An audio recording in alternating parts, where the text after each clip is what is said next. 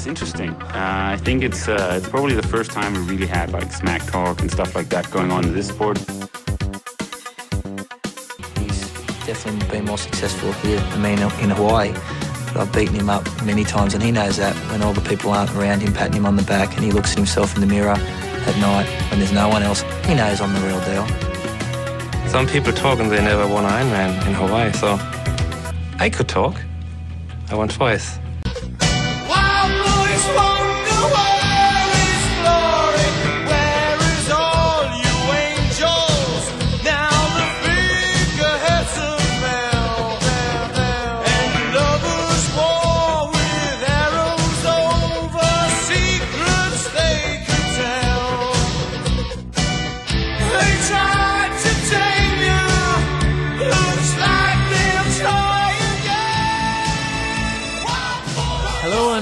Triangle Podcast. It's a huge honor for me to uh, introduce Joe Skipper, who is a bit of a favorite here in Denmark because of his uh, hard attitude towards training and uh, he's a tough, tough racer.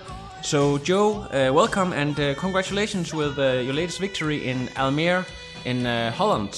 Um, that victory that had a, a long time coming. First victory since 2014. How about that? Yeah, that was awesome, mate. Cheers. Um, I've been really close uh, quite a few times since 2014, but always uh, seemed to end up being the bridesmaid. Um, so it was great to uh, finally be the bride um, in Almere. Yeah, and and uh, also uh, second time, I believe, under eight hours. Yeah, that was good as well. I uh, knew it was going to be pretty close um, halfway through the run, and once I'd managed to get away from Victor, I knew if I put my head down and uh, kept the kept the pace honest, I'd uh, be able to get it. So uh, yeah, really happy to get under eight hours on that course, especially in those conditions because it wasn't the easiest on that on that day. So uh, yeah, great to do it again. Did you know uh, Victor uh, before this race? He's, he's a guy who is well above 40 years old and he can still run. Yeah, I know. That's why I didn't want him to beat me. Because no yeah. offense to him, like he's he's a great athlete and everything, but you know when I was uh, in the race, I was telling myself because obviously you give yourself like little pep talks, don't you? And you know you motivate yourself as you're going along. And I was telling myself, look, Joe, you can't let this guy beat him. He's old enough to be your dad. And uh, you know, I was, I was like, I mean, I don't mean any disrespect to him in that way, but that's what I was telling myself, you know, to to motivate myself to to not let him him beat me. So uh, yeah, it was great to uh, to end up getting the edge on him and uh, pulling away. But I, I, did, I was aware of him before the race. I knew he was a good runner, and uh, because I'd seen his times, like he's run sub 240 in uh, Austria, I think, back in 2016. So I knew he's pretty, pretty handy. Yeah. But when did you break him in the run? With about a lap and a half to go, and I, I wasn't planning on actually pulling away from him then because my plan was to stay with him and he kept wanting me to go through and take a turn on the pace. So the pace was really varied. Like some minutes we were going really slow, like because he would slow it down to try and get me to go in front, and I'd just slow down as well. But then other parts we were going quite quick, so it was like a up and down the whole time. And I, I was planning in my head to just stay with him and uh, take my chances in the sprint finish because I was pretty sure I could beat him with two or three hundred meters to go. So I was just going to wait, wait until uh, close to the finish and just go, you know, just uh, nail it. But um, we went for an aid station about a lap and a half to go, and he just took a while to. Well, he didn't really close back up to me after we went past it. So I thought, now's the chance. He must be feeling it. So I just went, like literally, but go as um, go as hard as you can for the next two miles, and and see what see see what the situation's like. So I went for it, had a gap, and then I just thought, right, fully commit now. You know, all or nothing. That's uh, Mark Allen, Dave Scott stuff right there. I think it was great. What, what, what, do you think about the, the Danish Uberbiker Christian Høgenhaug? Um, he, you were riding with him for some time. Uh, what do you think about uh, his uh, four four hours and thirteen minutes performance? Oh, unbelievable on them conditions on that course. Such a strong rider. Like I'd love to see what he could do on a on a fast course like Texas. I really think he could go under four hours if he did the new Texas course. Um, he's really strong on the bike. Yeah. yeah. that I- was uh, that was really impressive. Like if you were there in them conditions on that course with bike lanes and everything like that, super superb ride. Yeah, I think he's uh, he's pretty proud. I think it actually was is was a course record over there. Um, uh, Joe, I I, uh, I have been doing a bit of research on the Challenge Almere course, and I can see that the a German guy named Markus Fachbach he he won that twice, but in in uh, times that were significantly slower than uh, than your uh, winning time. Do you know uh, why why can there be almost half an hour uh, in difference between your winning time and his winning time? Uh, is it because it was a bit cooler and you can run faster? Or what do you think that is? Or you just a better better athlete? you you you you're baiting me to try and say something. Yeah. uh, I just think we've just pushed it hard. Like, I mean, I don't. The conditions definitely weren't ideal, but you know, Marcus's sit, situation, like what he was in in that race, maybe he was clear. You know, because you race it tactically, don't you? Just play for your strengths. You know, um, and maybe he was clear starting the run and just cruised it round. Um, but you know, this race it was like on from the start. You know, like um, the the guys who were better swimmers than me knew that they needed to go hard on the swim to kind of have a buffer on the bike to try and make it hard for me to tire me out for the run because I'm, I'm guessing they wouldn't have wanted to, to run with me if they didn't have to starting the run. The Danish guy was behind on the swim, um, you know, the really good cyclist. Um, so he would have thought, right, I need to go for it on the bike, catch leaders, put as much time into him as possible starting the run because uh, no disrespect to him, but he's not the strongest of runners, so he would have wanted a buffer as well. So, and then with me, I know I needed to be in contention, so I had to push the bike pretty hard because I thought if I was within five minutes, six minutes, I had a good chance. And that, you know, the Danish guy had six minutes on me starting the run, and you don't really want to let anyone have too much more than that because it's a, it's a lot of time, isn't it? And you know, when you're racing for the win, you can get that little bit of extra energy. So I think the way the race panned out, everyone went hard because everyone had different strengths and weaknesses. And I think a lot of guys wanted to have a bit of a buffer on me and maybe Victor starting the run. And obviously we knew that we needed to be close to them starting the run. So everyone went hard. And I think the way the race panned out was it was just, you know, on from the start. And then, you know, we ran 240, well, what, 241 at the end. So, you know, if someone back in the day, you know, I don't know when Marcus did it, but, you know, even as close as like four or five years ago, you could run three hours off the bike and you'd win races now. But, you know, now it's uh, like even that, the Danish guy, I think he must have run like under three hours and he ended up Yeah, in yeah fourth place. two two fifty six. He, he actually ran. 256. You Yeah. know, exactly. So five years ago, with, with that with that run, he would have won it. Certainly with that bike as well, he would have been miles clear. So it just shows that the, the standard's gone up. I definitely think that everyone's getting quicker, and the way we raced it, we pushed it hard from the start. You know, and uh, and you, you just uh, yeah, you got a fast time, and that's just how, how it went. That's that's uh, that's so great. Um, if we go back a little bit um, before, um, yeah, before uh, summer, um, you can say in the spring, early early early race season, you had a bit of a roller coaster uh, start. Uh, you were planning to do uh, South Africa, which is one of I think it's the earliest actually Ironman race that didn't go too well. Uh, can you maybe explain a little bit about that and Texas? Um, well, South Africa, yeah, I went to altitude training, and to be honest, it didn't pay off for me. You know, um, I uh, had some blood tests done before I went and uh, after, and um, it made me anemic. Um, and uh, like my, my hemoglobin dropped uh, from like 13 and a half, 14, which is pretty low anyway. It's on the side of like anemic uh, or borderline uh, low, and it dropped to like 10 and my hematocrit dropped from like 40 odd to 30. So altitude training just doesn't work for me. I've done it twice now, and both times I felt nailed when I've come back. And I didn't know the full extent to it until after South Africa, um, when I got the blood test done again. But um, I just, um, yeah, it just doesn't work for me, and I just didn't feel good on the day. No, like just felt fatigued. Not fatigued. I don't know if you'd say fatigued. I just felt. I guess yeah, I felt fatigued and I felt unfit. And um, yeah, I wouldn't bother doing altitude training again. Um, I just don't think I respond well to it, which is, you know, before you go to altitude training, you hear a lot of great things about it and everyone thinks it's a miracle worker, you know, you'll go to altitude, you just do a bit of training, you'll come back and you'll be absolutely flying. But, you know, that may be the case for some people, but for me, um, as an example, it, it didn't work like that. So South Africa was just a bad day, just wasn't good enough on the day. Really, no Yeah. no excuses. Like, I can't say the race didn't go to plan. Like you know, I like, had mechanicals or anything like that. Just wasn't good enough.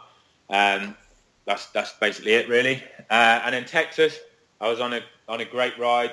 Um, managed to get myself up to third place by about 50 miles into the bike, which is really good for me. The two guys in front, Starkey and uh, Costas, Costas was coming back. Starkey was keeping about the same pace as me on the bike, so I was on for a good one. And I was confident of running them guys down. But unfortunately, punctured. Um, the neutral service, what Ironman said they were going to put on, stopped after the first lap. And I was about four miles into the second lap. So, you know, had I been punctured four or five miles earlier, I'd have been fine. So it was really uh, disappointing. Uh, like that was probably the biggest low I've had since I've been doing triathlon. I was absolutely gutted. Yeah. And then, yeah, since then I've just been, I've, I built up to challenge Roth and had a good one there, got second place. And then uh, obviously with the win in Almere, hopefully got a bit of momentum now going and uh, which I'll take into Barcelona. But about about Roth, uh, you did uh, I think 802 or 801. Uh, but 803. 803, bang sorry. on.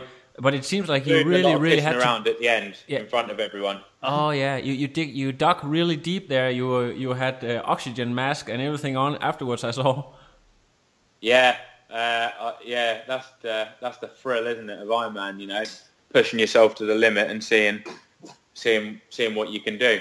Yeah. Um, and like I had to dig deep because Morris was ahead of me, and I was hearing that he was like blowing up. So obviously I wanted to catch him and try and get second. And then when I got in second, people told me that I was catching Bart and I was two minutes behind. I wasn't. I think they were talking crap. But you know, you you hear that and you think, God, maybe I could win it. You know, um, uh, and I, I kept pushing because I wasn't sure. And obviously, you don't. You're, you're kind of in the zone there. Like there's so many people around the course and spectators that they just egg you on the whole time. Yeah. And I think it just uh, enables you to push yourself to, to the right to the limit because you just get you just get carried along.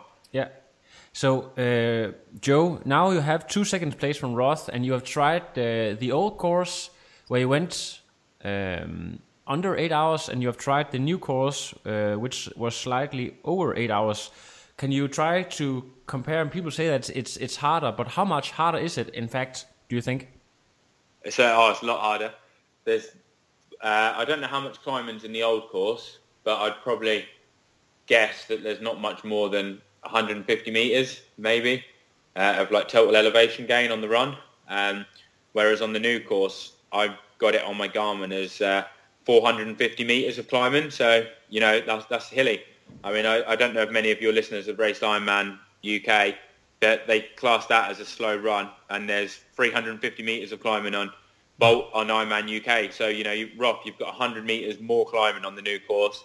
The weather can be hot. You know, this year it was like 30 degrees, um, so that makes it tough. So the, the run course is really tough this year, and so you know that's like that's just testament really to to, to Bart's run as well. You know, I think he run um, must have run about 245, 244, something like that on it, um, which is a cracking run. It really is a, like a, a, a tough course, a new one. But uh, saying that, I think that there's a lot more spectators on the new course, so the atmosphere is much better.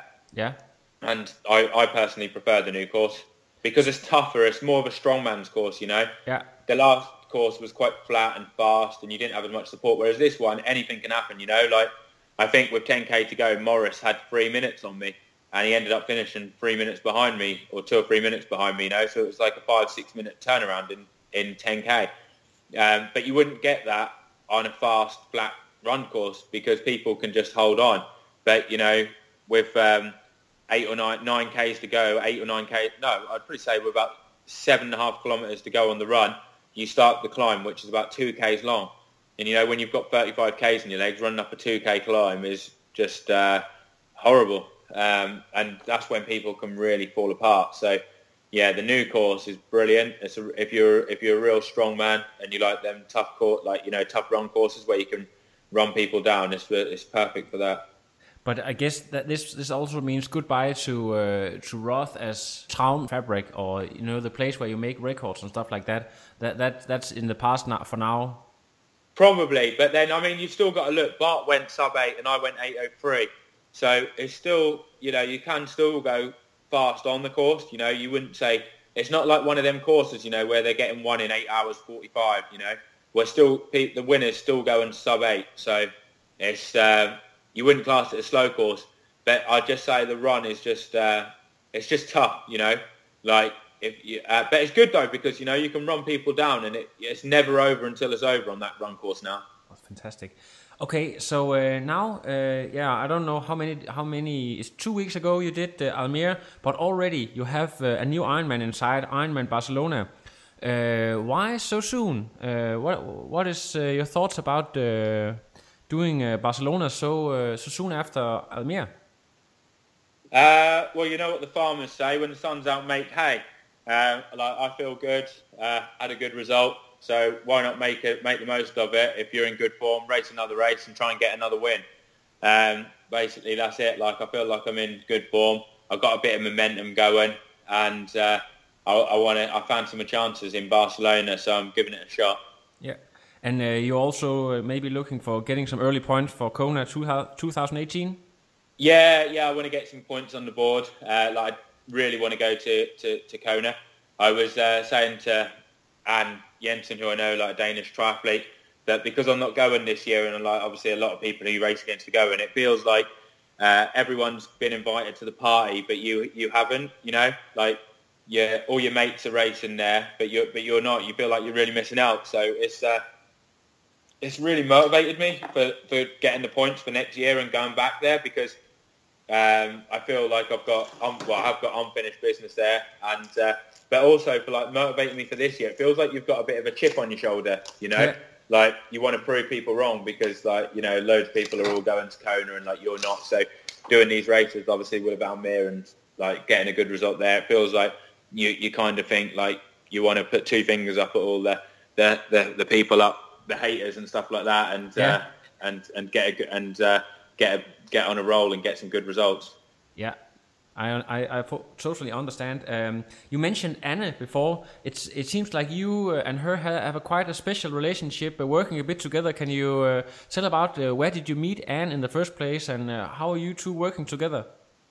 Uh, I met Anne in like Challenge Galway last year. like she was a she was racing as a pro then, and was doing the race, and I was there with my girlfriend, and we just like got talking to her, and she came out with us like for a meal and stuff like that, and just got on really well. And then in Roth, she was she was coming out there to she came out to Roth to, to help me just after meeting me in Galway, and uh, she was like handing out like you know drinks and like uh, gels and stuff out on course, and that made a massive difference because um, I was actually starting to bonk on the run course at one point, and uh, like she gave me a load of gels, and I think that's what helped me get second place. And then she was out in Kona last year as well, and she was like helping me with some of the training, you know, like before the race, she was like, if I was out on a bike ride or something like that, I'm, one day when I did the course, she drove the car and was giving me extra bottles and stuff so I could do it. So she's really helped me like with uh, in some big races, you know, with like uh, getting some key training sessions done and uh, stuff like that. And like she's she's full of good advice. I think she's coaching a few athletes herself now, and uh,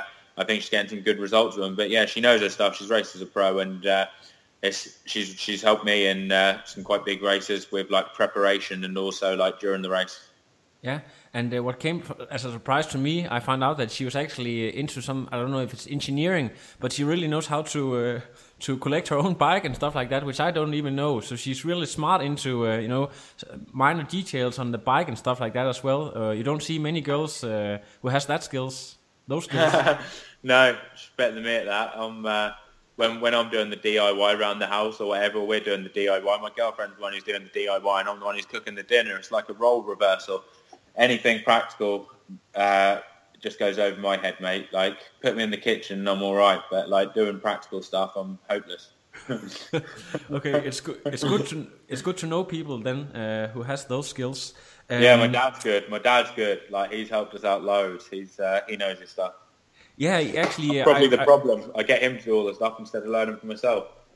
Yeah, I remember you do uh, you do aero tests and stuff like that with your dad, right?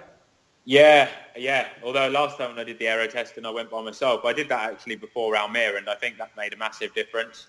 Um, I tested a few different positions out, and the one what I thought was quicker, which was the one what I had in Roth, actually turned out to be uh, slower, and it was a lot less comfortable. Like I could put out a lot less power in that position.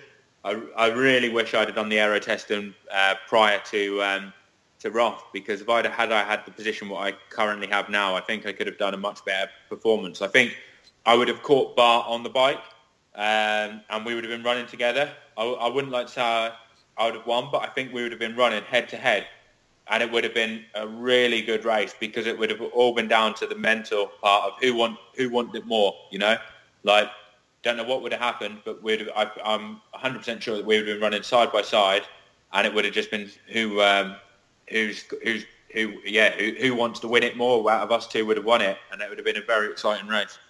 What do you do back in Norwich, where you live? Uh, do you just do a 30 kilometers time trial in your position, and then you, you have somebody to, to time you, or how do you do a test like that? Uh, I went to the velodrome in Derby. Um, so like I, I rode like three kilometers, at a set power output, and then tweaked the position and did three kilometers at the same power output again. Um, so yeah, I do it on the velodrome, so like you can't get affected by the wind and stuff oh. like that. So, I mean, it's not 100% perfect because obviously, ideally, I'd want to use a proper program like Alphamantis, what Garmin do, or there's one of Golden Cheetah um, where you can get the CDA. So I, I can't actually work out what my exact CDA is, but as long as I keep the power consistent, I keep my position really consistent and don't move. Um, it gets pretty good results, I would say. You know, deep, good enough that you can that you can uh, eliminate certain uh, positions and like setups and uh, and uh, yeah, like it helped. It worked uh, enough for me. Uh, it was good. It was yeah, pretty decent. Okay, Joe, um, let's talk a little bit about uh, training because uh, people who have uh, been following you on, on maybe YouTube or heard you in other podcasts know that you're really tough training. You uh, you are not the kind of guy who, if it's pouring down outside, okay, you'll just uh, wait for, for the next day to do your ride or maybe uh, move on to the indoor trainer. You just get your training done. Can we maybe talk a little about this attitude of yours and then there's also a funny story about you wanting to go to a swim, even though uh, it was blistering snow. Yeah, yeah. There's absolutely no way I would uh, let the weather put me off doing a session. You know, like I'm the kind of person that if it's down on the plan and it's a four-hour ride, it's a four-hour ride. And if it's you know raining outside, then tough shit. You know, like it's raining. That's just the way it is. Like there's no way I'm putting out my training and saying I'll do it tomorrow. Um, you know, if it's icy or something like that, then I would ride on the turbo. You know, if it was absolutely horrific conditions, then uh, you know I, I, might you know do it on there. But you know, nine, I very rarely do go on the indoor trainer. I think last winter I was on it twice, the whole winter. um, you know, so if it's uh, if, if, it's in the plan, it's it's happening. And uh, you know, you can't you can't change you can't pick the weather on race day, can you? No, you know? that's true. At Almere, it was pissing it down at the start and I saw loads of people, some of them had gloves on before the start, and they were all shivering and stuff like that. I was like, mate, this is what I'm used to. This is this is this is this is like being back home. And um, you know, I was fine. I was fine with it. You know, I don't enjoy racing in the rain, but I, am not going to let it get to me. You know, like that, it's just another day. You know, and uh, I think it I think it affected a lot of people because they were probably dreading it. And you know, whereas like you know, for me, I'm, if it's bad weather and I've got a training session, then it's going to be bad weather. And, you know, I always think, you know, it's not that bad really, is it? Like I've got a few friends who I train with who are builders or, um, and they'll, they'll be out on the building site working eight hour days uh, all year round, you know, and yeah.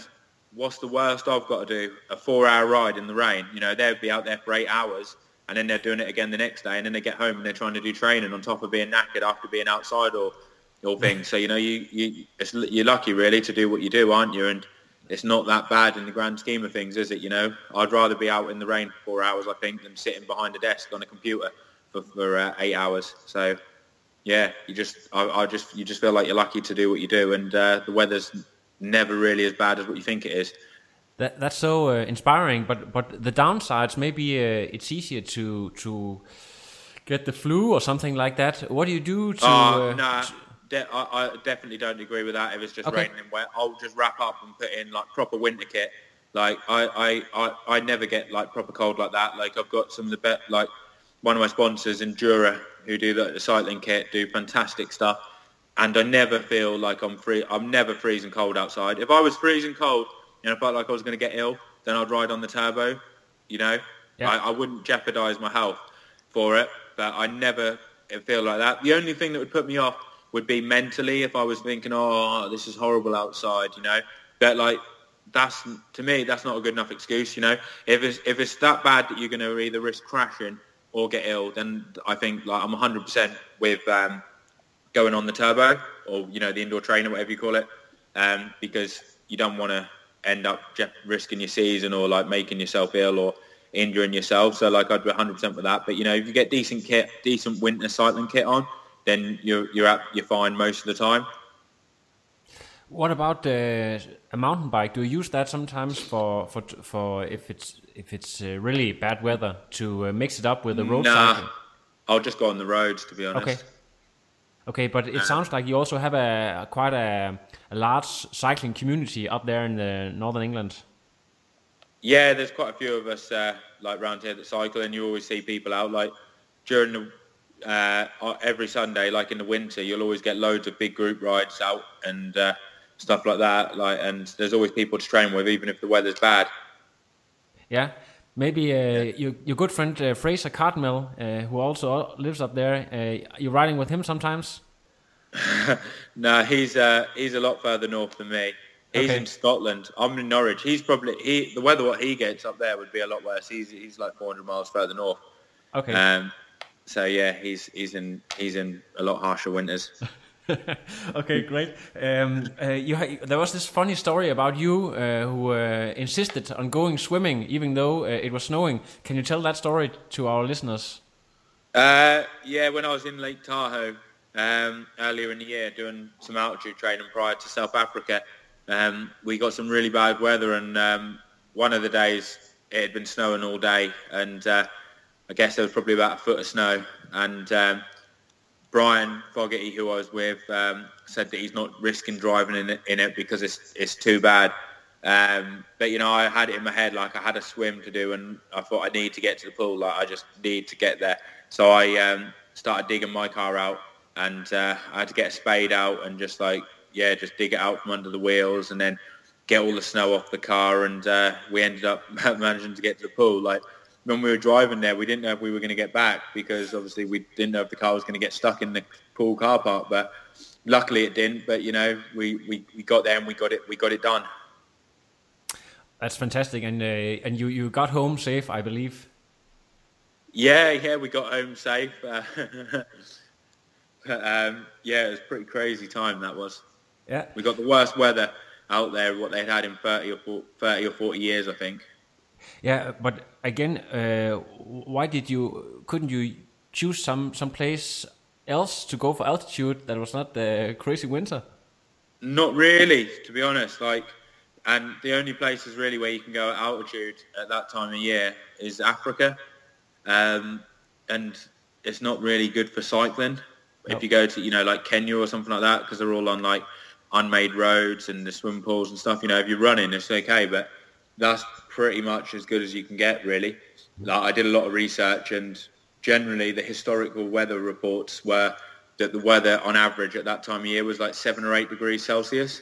And because they've been in a drought for a lot of years, it's generally blue skies. Um, and had we been there last year, we could have gone up on some of the road climbs up to 9,000 feet uh, above sea level, and they were they were fine. They weren't actually blocked up with snow last year, but it was just unlucky timing, you know.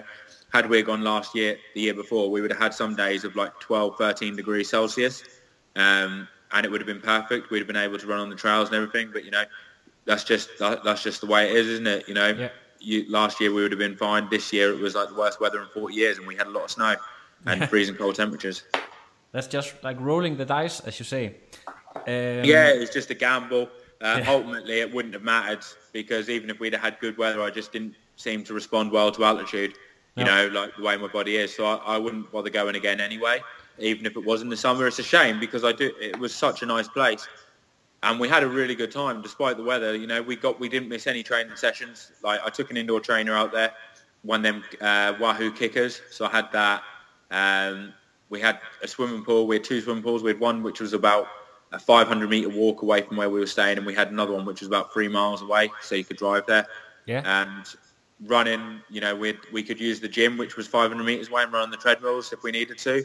So, you know, we didn't miss any training. We got all the training done we wanted to, despite the conditions we were there. And we all, we, it kind of brought you all together, you know. There was like a, another Danish guy, Christian Nielsen, um, who came, uh, and me, and obviously like Foggy and, uh, because you were going out in like the bad weather and stuff, you kind of felt like you were all part of a team. Do you know what I mean? Like you had to, you all, you were just getting through it and getting it done. But it, it was really good for like bringing you all together. So yeah, it was, it was a good experience.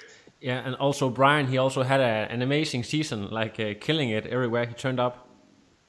Yeah, he's been on fire. Like he had the fastest bike split in um, Bolton as an uh, although he's an age grouper, and that's including the pros. Like he biked 450, which is really fast on that course. You know, I think it's five minutes quicker than what I've done when I when I've done that course. Um, and the guy is a proper age grouper. You know, he works four and a half days a week, uh, nine till fives. So you know, he's he's he's putting in 36 hours a week work. So he's not one of them age groupers who say they're an age grouper, but they're doing 10 hours a week work. You know, and that's coaching from home. Um, he's in an office nine till five every day. Apart from now, he's just managed to get a Thursday off. But prior to that, I, I think he was even in work on a Thursday. So, you know, the guy works hard um, and he's doing results like that. So he's a real natural. Um, but he puts in a lot of effort, you know. He never shirks a training session and uh, he's just got the right attitude. And, you know, that, that, that, that can take you a long way in this sport if yeah. you're willing to put the work in. I have to get uh, Brian on this show as well. Maybe uh, in a few weeks from now, you can uh, you can uh, you can recommend the show for him if you like. He would be well up for going on the show. He oh. he like he, he likes doing all that kind of thing. Oh, thanks. Uh, great, um, Joe. Before we talk sponsors, um, your your Kona picks. Um, for me, uh, Frodeno is definitely the favourite again, just because he's he's so solid. Um, but I think outsiders, my big outside bet would be Braden Currie for the men.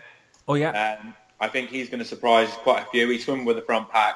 He's strong on the bike, and I think and I think he'll run well. I, I think that a lot of people aren't talking about him, and he's going to go under well, the radar. And I wouldn't be surprised yeah, to see him. Joe, why is he so underestimated? I heard him on a podcast yesterday. He why why don't people uh, recognize him?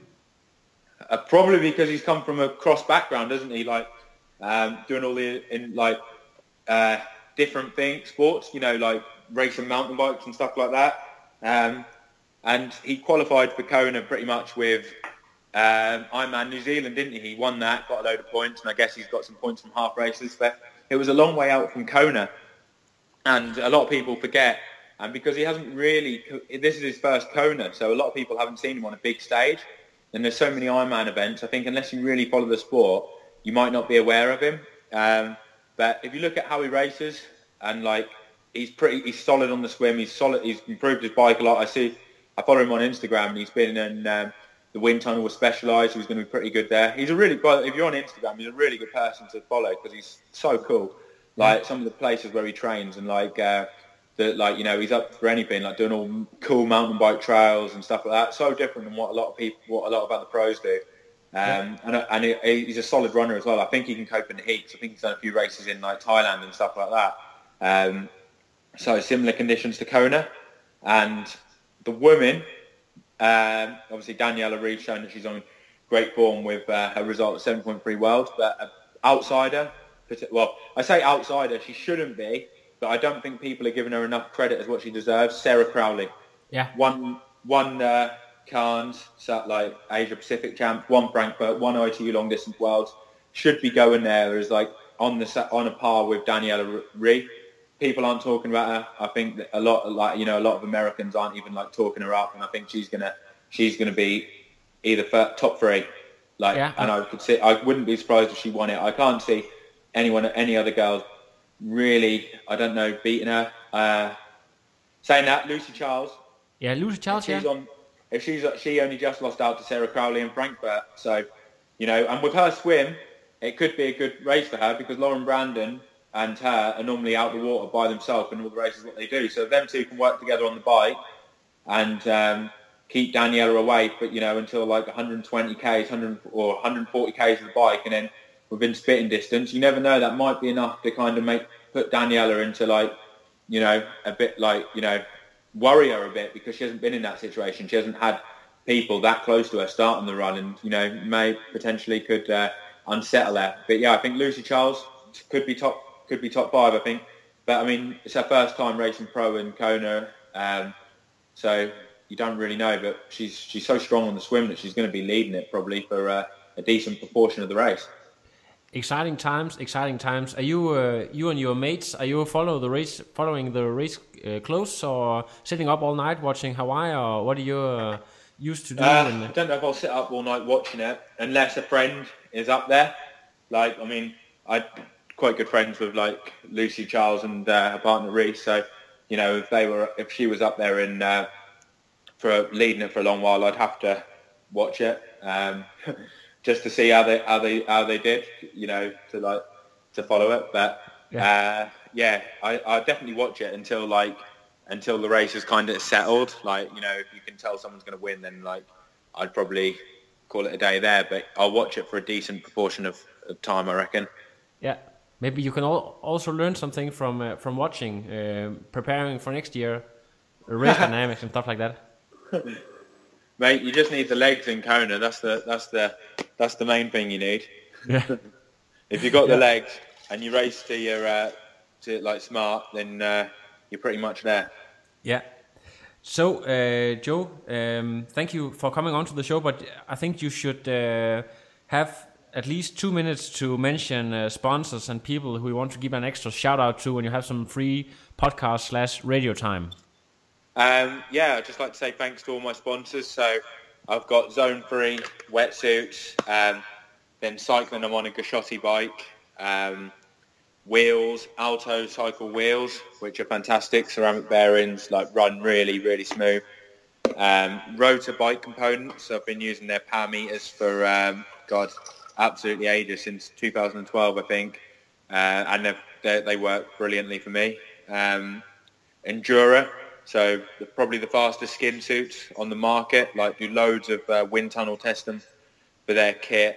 Uh, absolutely fantastic. And that's, that's the kit what I train in for cycling as well all the, all the time throughout the year. Um, running, I don't actually have a, have a running sponsor actually. So I'm kind of a bit of a, a nomad at the moment. Just use uh, anything. Yeah. Um, and then Luke, so uh, casual clothing. I'm sponsored by Luke, uh, 1977, which like designer clothes and stuff like that. So one of the things that we would say is best dressed on the podium. and I think, no offense to other triathletes, but uh, some of them are do look seriously uncool, don't they? So they should probably take a look at that um, that website and uh, sort themselves out. And uh, yeah, that's uh, that's basically uh, my, my my sponsors. That is. What about uh, your dogs and your girlfriend? Yeah, yeah, massive support from uh, Laura. Like she's always coming out to the races, so she was out to. Uh, she came out to Roth with me, and Maisie, my dog, uh, little Lhasapoo, she comes and joins me on some running. She did uh, an interval session last night, so when I do the interval session every Tuesday, she joins me and puts in ten miles. And uh, if you you'd be you'd be a you'd never think that she was capable of doing runs like that. So if you come on, if you have a look on my Instagram or uh, on some of the Strava bits, you'll uh, see a, see the odd picture of her, and uh, yeah, you wouldn't you wouldn't believe she's capable, but she's only about forty centimeters high. Fluffy little thing.